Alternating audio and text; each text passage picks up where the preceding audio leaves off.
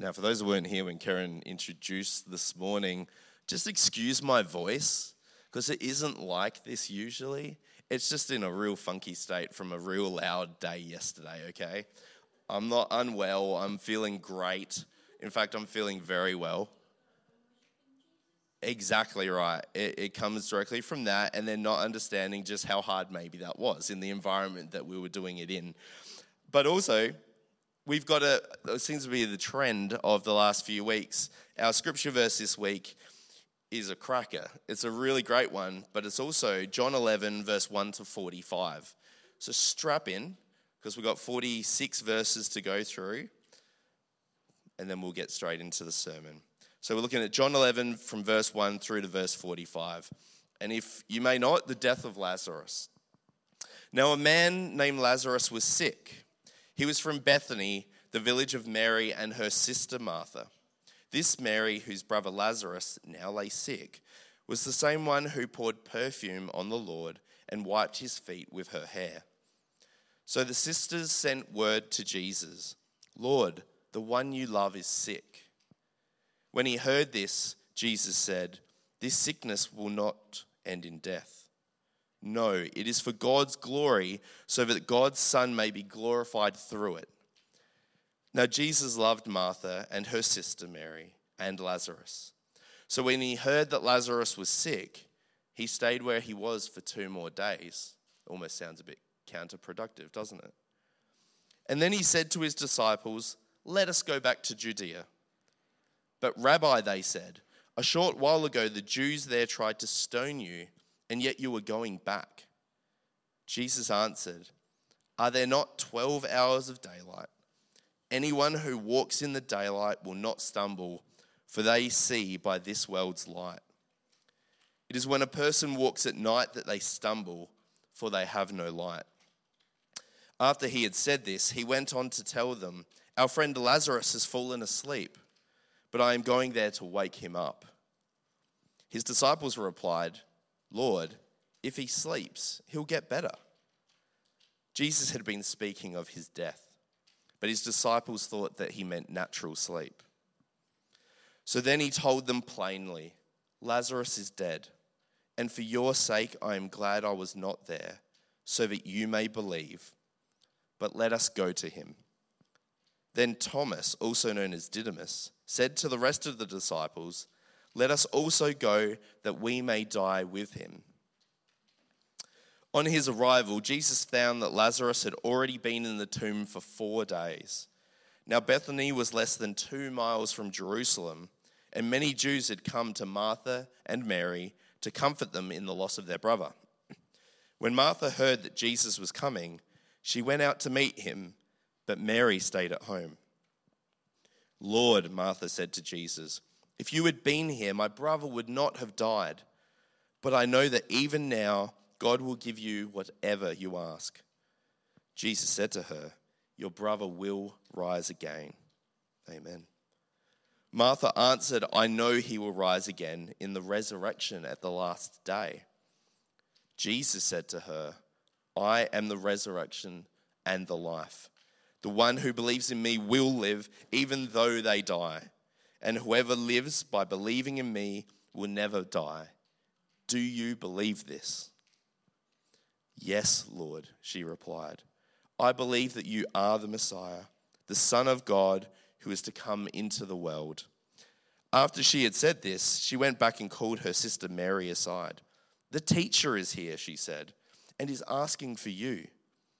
When Mary heard this, she got up quickly and went to him. Now, Jesus had not yet entered the village, but was still at the place where Martha had met him. When the Jews who had been with Mary in the house, comforting her, noticed how quickly she got up and went out, they followed her, supposing she was going to the tomb to mourn there. When Mary reached the place where Jesus was and saw him, she fell at his feet and said, Lord, if you had been here, my brother would not have died. When Jesus saw her weeping, and the Jews who had come along with her also weeping, he was deeply moved in spirit and troubled. Where have you laid him? he asked. Come and see, Lord, they replied. Jesus wept. Then the Jews said, See how he loved him. But some of them said, Could not he who opened the eyes of the blind man have kept this man from dying? Jesus, once more deeply moved, came to the tomb. It was a cave with a stone laid across the entrance. Take away the stone, he said. But, Lord, said Martha, the sister of the dead man, by this time there is a bad odor, for he has been there for four days. Then Jesus said, Did I not tell you that if you believe, you will see the glory of God? So they took away the stone. Then Jesus looked up and said, Father, I thank you that you have heard me. I knew that you always hear me, but I said this for the benefit of the people standing here, that they may believe that you sent me. When he had said this, Jesus called in a loud voice, Lazarus, come out. The dead man came out, his hands and feet wrapped with strips of linen and a cloth around his face. Just imagine that for a second, by the way. That's, that's a very interesting sight. Jesus said to them, Thank goodness, take off the grave clothes and let him go. Therefore, many of the Jews who had come to visit Mary and had seen what Jesus did believed in him. Amen. That's a, that's a big story. And there's so much in it. This is one one angle, okay? There's so much in this story that we can learn. And I've kind of affectionately kind of looked at it as what's it going to be? And I know I've sort of had that idea of are you in or you're out before, but what we're looking at here today is this construct of belief or conflict, okay? So, what was your response when this is where you get to provide me with some feedback? What was your response when someone came up to you once upon a time and said, This particular, now insert your own name into this spot, this particular famous person has died? Or did you hear what happened over there overnight? And I'm talking about those moments where you haven't been exposed to any form of media already. It's a bit harder these days because it's all thrust upon us. So you had no evidence or facts to go by. Instead, you simply just had to trust in the words that were coming from the person right there in front of you. This person has passed away. Oh, whoa. What, really? This event has happened. Now, my response in those situations, if I think back, which seems to be a pretty common human response, is to go into this state of, even if it's subtle, this state of disbelief and stating something like, no way, or simply, what? Really? There is this lack of belief or this seemingly questioning of this new reality. We seem to need proof or it just isn't real. So we get out our phones or we get on the computer, we start to Google search or we fact check something with someone else and go, hey, did you hear about this? Did you hear about this? Whether the whole situation had actually happened, have you heard? Is old mate trying to pull my leg over here? Like, is this actually true? Now, for me, I remember several different times where this actually happened to myself. When I heard that Princess Diana had been in her accident and passed away. I remember waking up and being told about the planes that had flown into the, tw- the Twin Towers, the trade centers in New York. And even the news of our old mate Steve Irwin, crikey getting barbed by that stingray and passing away at such a, a young age in, in many ways just seemed so unbelievable that I simply had to find out for myself. Like, there may have been a half truth, but there was still that sense of, what, really? So the TV went on, my phone came out, depending on what era it was and if I had one of those. But belief came through undeniable evidence. The actual full belief came through this sense of undeniable evidence. And this isn't limited to major world events either, because within our own lives, we hear of people who've passed away unexpectedly, or have been involved in an accident, or even on the flip side, are moving internationally for a job opportunity, something positive. It can be really anything that's unexpected. It catches us off, off guard, and our response is often best framed with the words, prove it. Prove it. Our human need for understanding often sits parallel with our desperate need for factual proof. There is this block within us, a boundary that doesn't let us understand in good faith and simply believe. Now, this reality isn't exclusive to negative information, as I sort of touched on just a moment ago, as we can be just as skeptical when something good happens. We start questioning motive. We again try and work out if this story is even real. We lack belief in both the negative and the positive, it seems. And I'd say that's scary. That's not great for us. Because what comes out of this is this reality for us as humans is that we've lost the ability to trust others. We've lost the ability to exist through faith. And we've lost our ability to dream and envision what could be a better world around us. A world where Christ is the central focus. And I just pray for that day to come. So we'll keep pressing in day by day. Center yourselves on Christ. With all the different forms of media informing us on their take on what is happening in the world, and it's all from someone's perspective, often this seems to be negative as well. So it's no surprise that this is where we see ourselves as a human race right now lacking trust, lacking faith, and lacking passion. Our world's not actually as it should be. Our world is not as it was intended. God intended for us to have relationship with him exclusively from day 1. But he also knew that simply making a whole bunch of robots wasn't going to make the cut. We aren't programmed to operate a certain way. We are influenced by things, but then we have choices to make. We needed that free will to make decisions so that we could experience what is real relationship. Because you can't force relationship. You can try, but it's not going to be healthy. But with this free will choice came the reality of sin entering the world as well. And once sin became a part of our world, so did the tensions between right and wrong, faith and knowledge, hope and finality. These tensions have created boundaries that quite literally bind us and hold us back. Christ doesn't want that for us. He wants life. Whilst we aspire for amazing lives with bells and whistles and creature comforts at times, we subtly lose hope in the ability to truly experience life that we were intended to have all along. To be truly unbound would release us to dream well beyond the boundaries that impact our faith, that in turn don't allow us to experience life in all its fullness.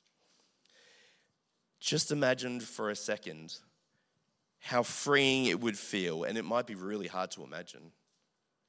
Imagine how freeing it would feel to have belief so strong that it allowed a depth of inner faith in the reality of new life through Christ and relationship with Jesus that the things that bound us or bind us and control us right now seemingly disappear. Freedom in Christ. This is a part of why we need to exist within as believers and not hide away from a world that is constantly evolving, not to be like the world around us. I'm not saying be a part of or get lost in the trappings of the world, but to exist alongside it so that we can actually remain impactful within it. Because if we take ourselves out, we're just going to lose the plot of what's going on around us. It takes understanding and relating, but there's always a, generally, there's always a but. It takes understanding and relating to those around us, but for the express purpose of building relationship and connection with a world that is struggling so dearly. Hope is revealed when we can share story and show belief's impact on our own lives. We are instruments for the kingdom our stories will impact others greater than probably anything else if we can show what Christ has done for us.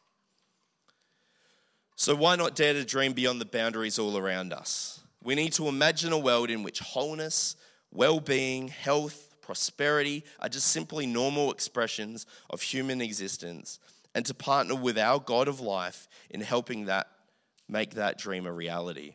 So I'm not just talking about Australia where we're fairly well off, but we're talking about even with things like self denial appeal, where we're giving to countries that really don't have a lot, that we can see those things like prosperity, health, wholeness, well being just be normal expressions of every person's life.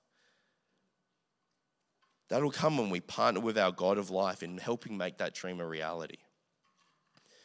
Because, I mean, why not? Why not live for that? Work towards that. And it's not really a question, it's more of a statement. Why not? Why not? Change can be made if we get our hearts and our minds in the right place. God can and He will. I'm saying God will move in the lives of people we encounter if we dare to dream and provide hope and be open with them about His impact on our lives. I believe in seeing the reality of lives resurrected within the people and the communities around us that deeply need God's presence in their current situations. Now, when we look at the story of Lazarus, we see within the narrative the importance of the act of believing. It's not a noun, simply something to be named, like this is an iPad. Good on it. But it's actually a verb. When we're looking at this word believing, it's an action. We are to believe actively, and there's choice. There's the choice. We are to believe in the character and person that is Jesus, and through the accounts that we have in the Bible, believing in his power, a power that brings about life out of death. We have it right here with Lazarus' story. But what time of the year are we coming up to as well?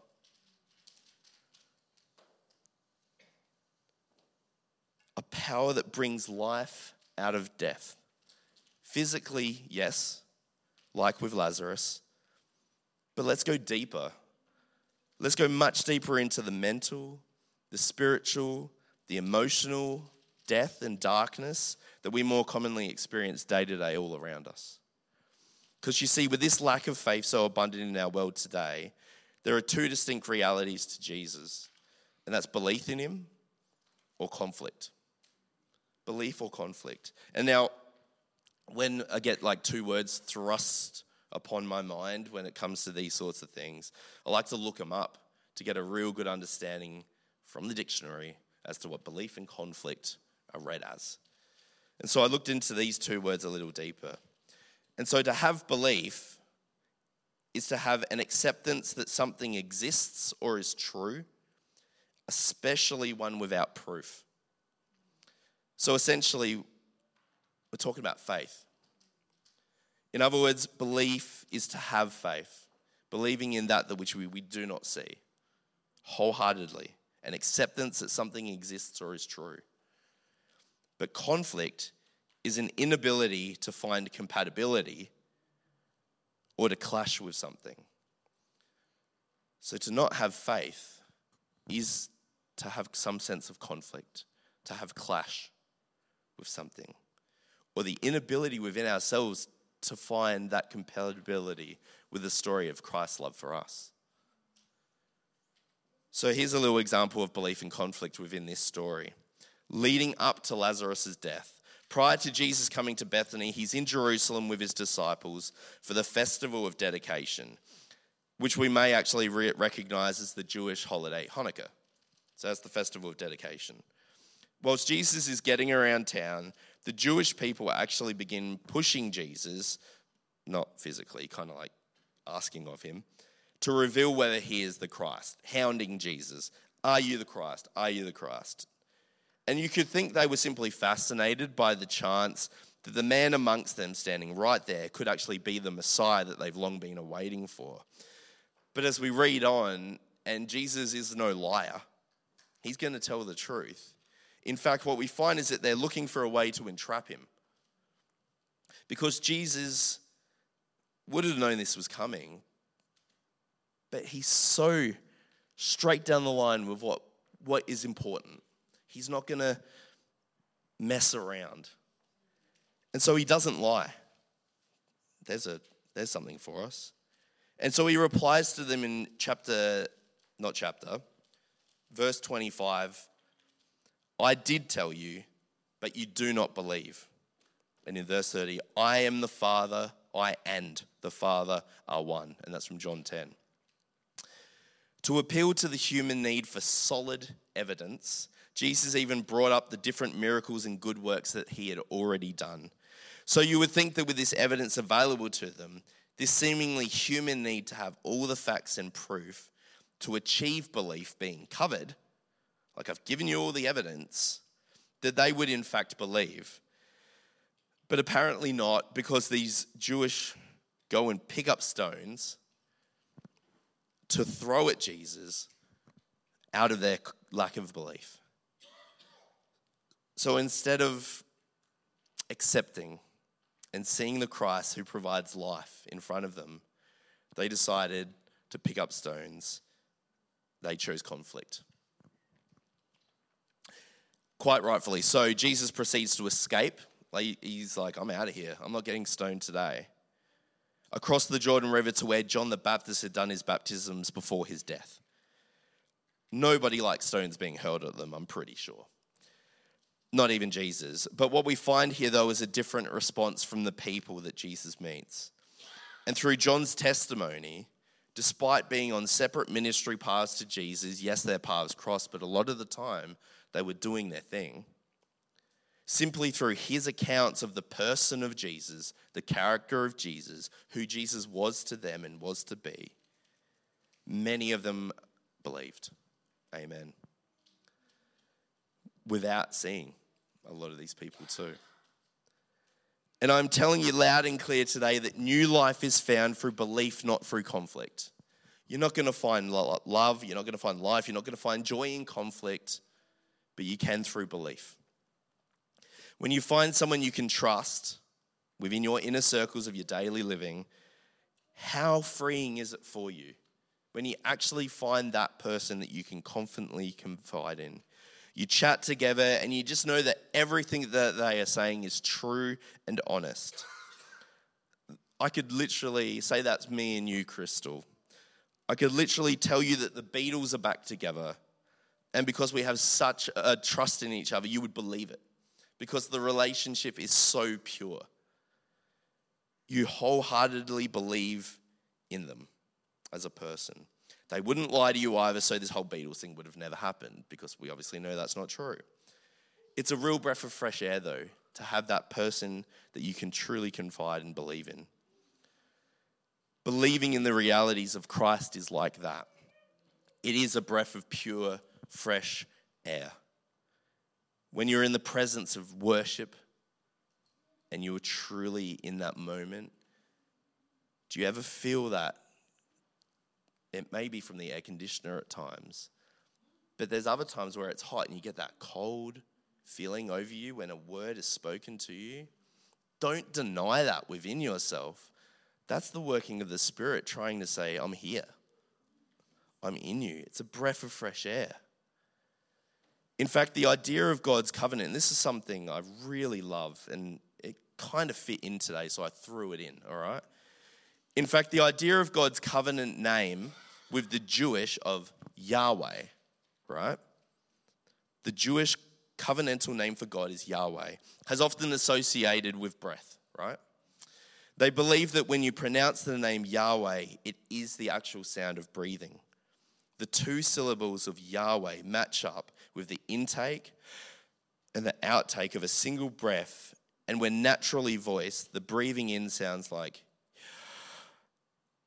and the outtake did you hear that?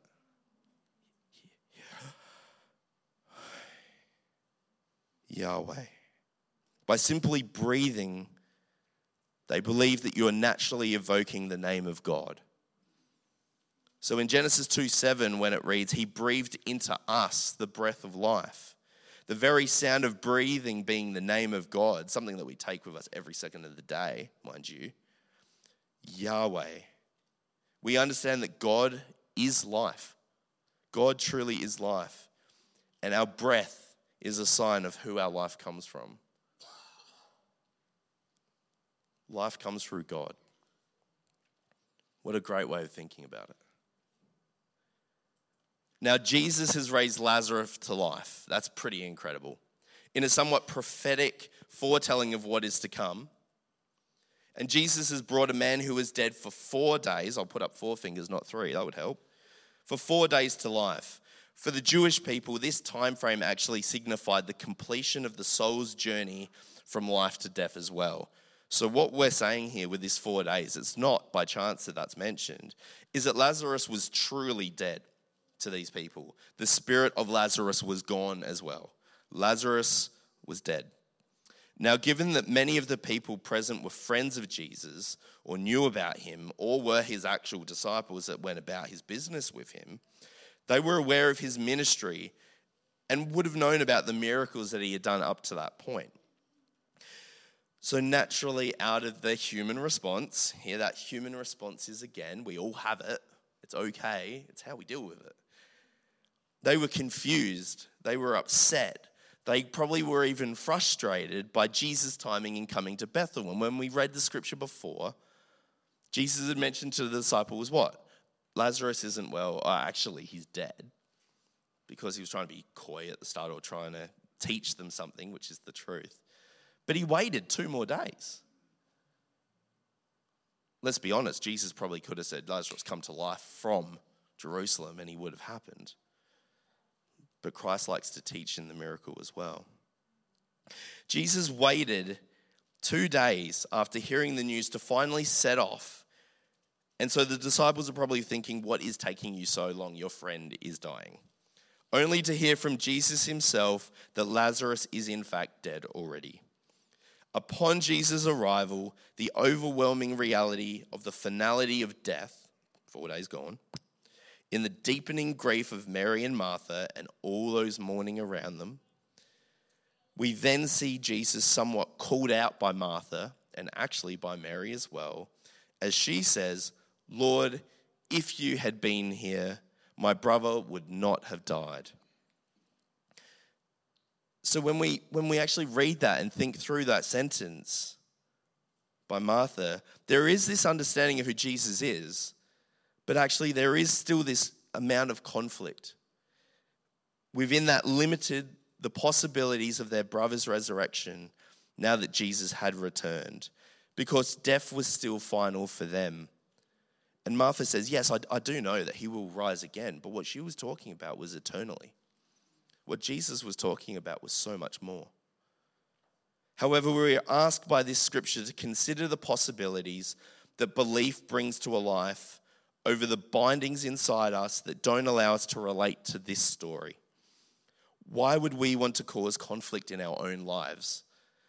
We have the truths of gospel available to us all the time. If you want a Bible and you don't have one, tell me and I'll get you one, okay? To not believe is to clash with God. To bring conflict into our lives, that's all that happens. New life is found through belief. Having a little faith. You'll hear the faith of a mustard seed could move mountains. Just having a little bit of faith and that belief in the possibility of new life by accepting God's love for you, by accepting God's love for each one of us. So, here, as Jesus weeps actually weeps for his friend. We see the type of love that God wants with us. Jesus in his full humanity. And look, you could this is why I said this is one angle in this story because you could write a whole sermon just on the two words of verse 35.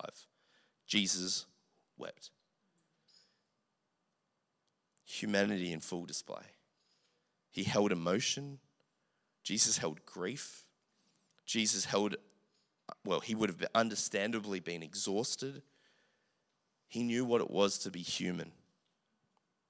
His love for Lazarus was the Greek love we know as philia, and I'll explain, which is best described as a friendship or a sense of human affection.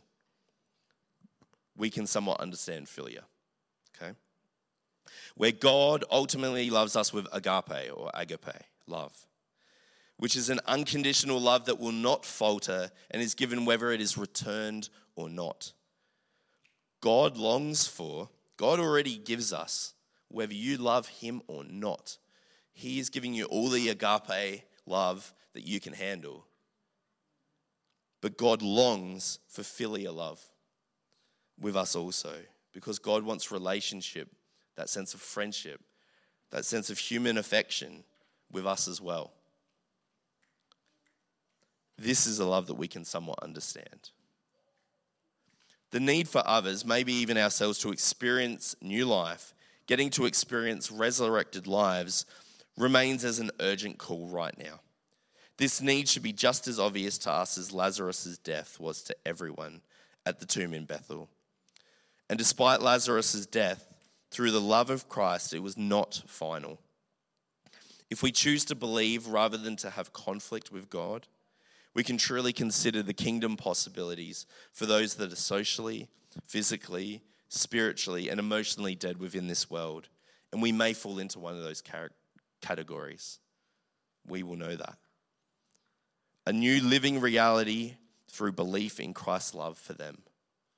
It's what we want people to understand Christ's love for them. And now, a warning that has to be shared now, though. Not everyone is going to be happy with this new revelation of life in Christ. Not everyone's going to be happy with that. When we choose to believe and accept the philia love, that relationship with God, we will experience new life. From out of a life lived in darkness, a new sense of light will be shown. And as Karen shared last week, there will be people who want to snuff out that light, right?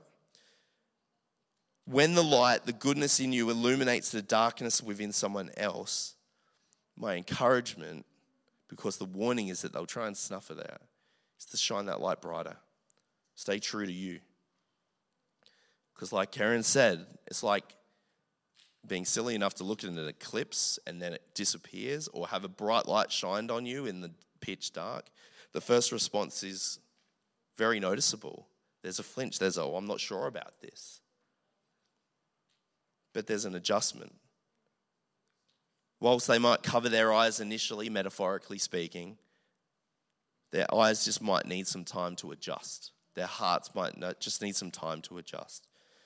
Because it's hard for many people to understand, on one level, agape love, love that is just there for us, whether we like it or not, but even to understand relational love. That's love from God. Keep shining. Don't hide her under a bushel, as Christ said in verse chapter 5, verse 15 in Matthew. In commanding us not to hide our faith when he was talking on the Sermon of the Mount.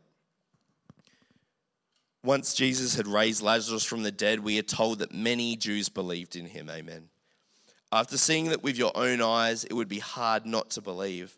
But even despite that, many had this conflict with Christ. They couldn't handle the light giving love that Christ so humanly and divinely expressed, as it took away from their sense of power and authority in themselves. Sadly, it was the religious authorities as well that looked to undo the life giving nature of Jesus' miraculous work as they conspired to kill the risen Lazarus. So, this man has been raised to life. They were conspiring to kill him again just because people believed in Jesus as a result. We can't put ourselves ahead of Jesus, but we should put Jesus as the head over ourselves. Okay? Are we too scared of what others will think of us if we shine the light of Jesus in our own lives? Maybe. That would be some of my testimony at school when I was in high school. At times that felt daunting. But really, to shine that light just means to be loving, to be nice, to be joyous, have, have some fun, to be in control of ourselves choosing peace and gentleness. And if you catch where I'm going with this, it's all those fruits of the Spirit again. Galatians 5 coming through yet again, time after time. If people cover their eyes for a moment from those things, maybe they just need time to adjust. But don't stop shining the love of Christ. Be loving, be joyous, be peaceful, be patient. We all need Christ. Everyone needs Christ. Believe in the possibilities partner with God in showing what life can really look like. And if we show them the resurrected lives we live through wholeheartedly believing in Christ's love for us and praying against any conflict that tries to corrupt our relationship with Him, maybe others will experience new life too. We need to do that right now. Blessed are those who have not seen and yet have come to believe. Who said that? Say it louder. Jesus. Don't say the name of Jesus softly. Shout it from the mountains. I speak Jesus. Blessed are those who have not seen and yet have come to believe, said Jesus.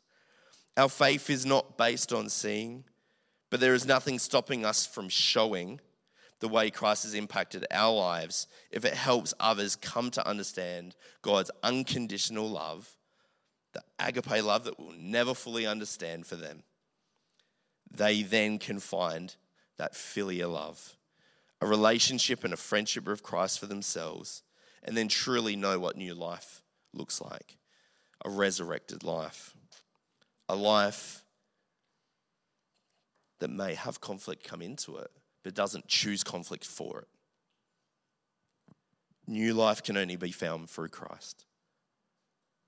We can't hope to think that that's not the case. If we think new life is going to be found in setting ourselves up better, with a better job or a better life situation, those things come to pass. New life is found truly when we bring the light of Christ into it. And then are able to then take that to the next step of bringing others into that reality for themselves as well. My encouragement this morning as the song plays in a moment, with the, the we can openly,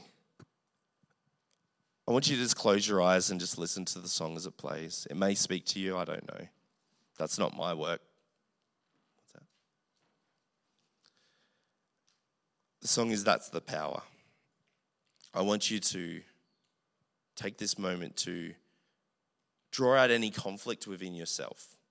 Okay? It's a safe space. We're all doing the same thing.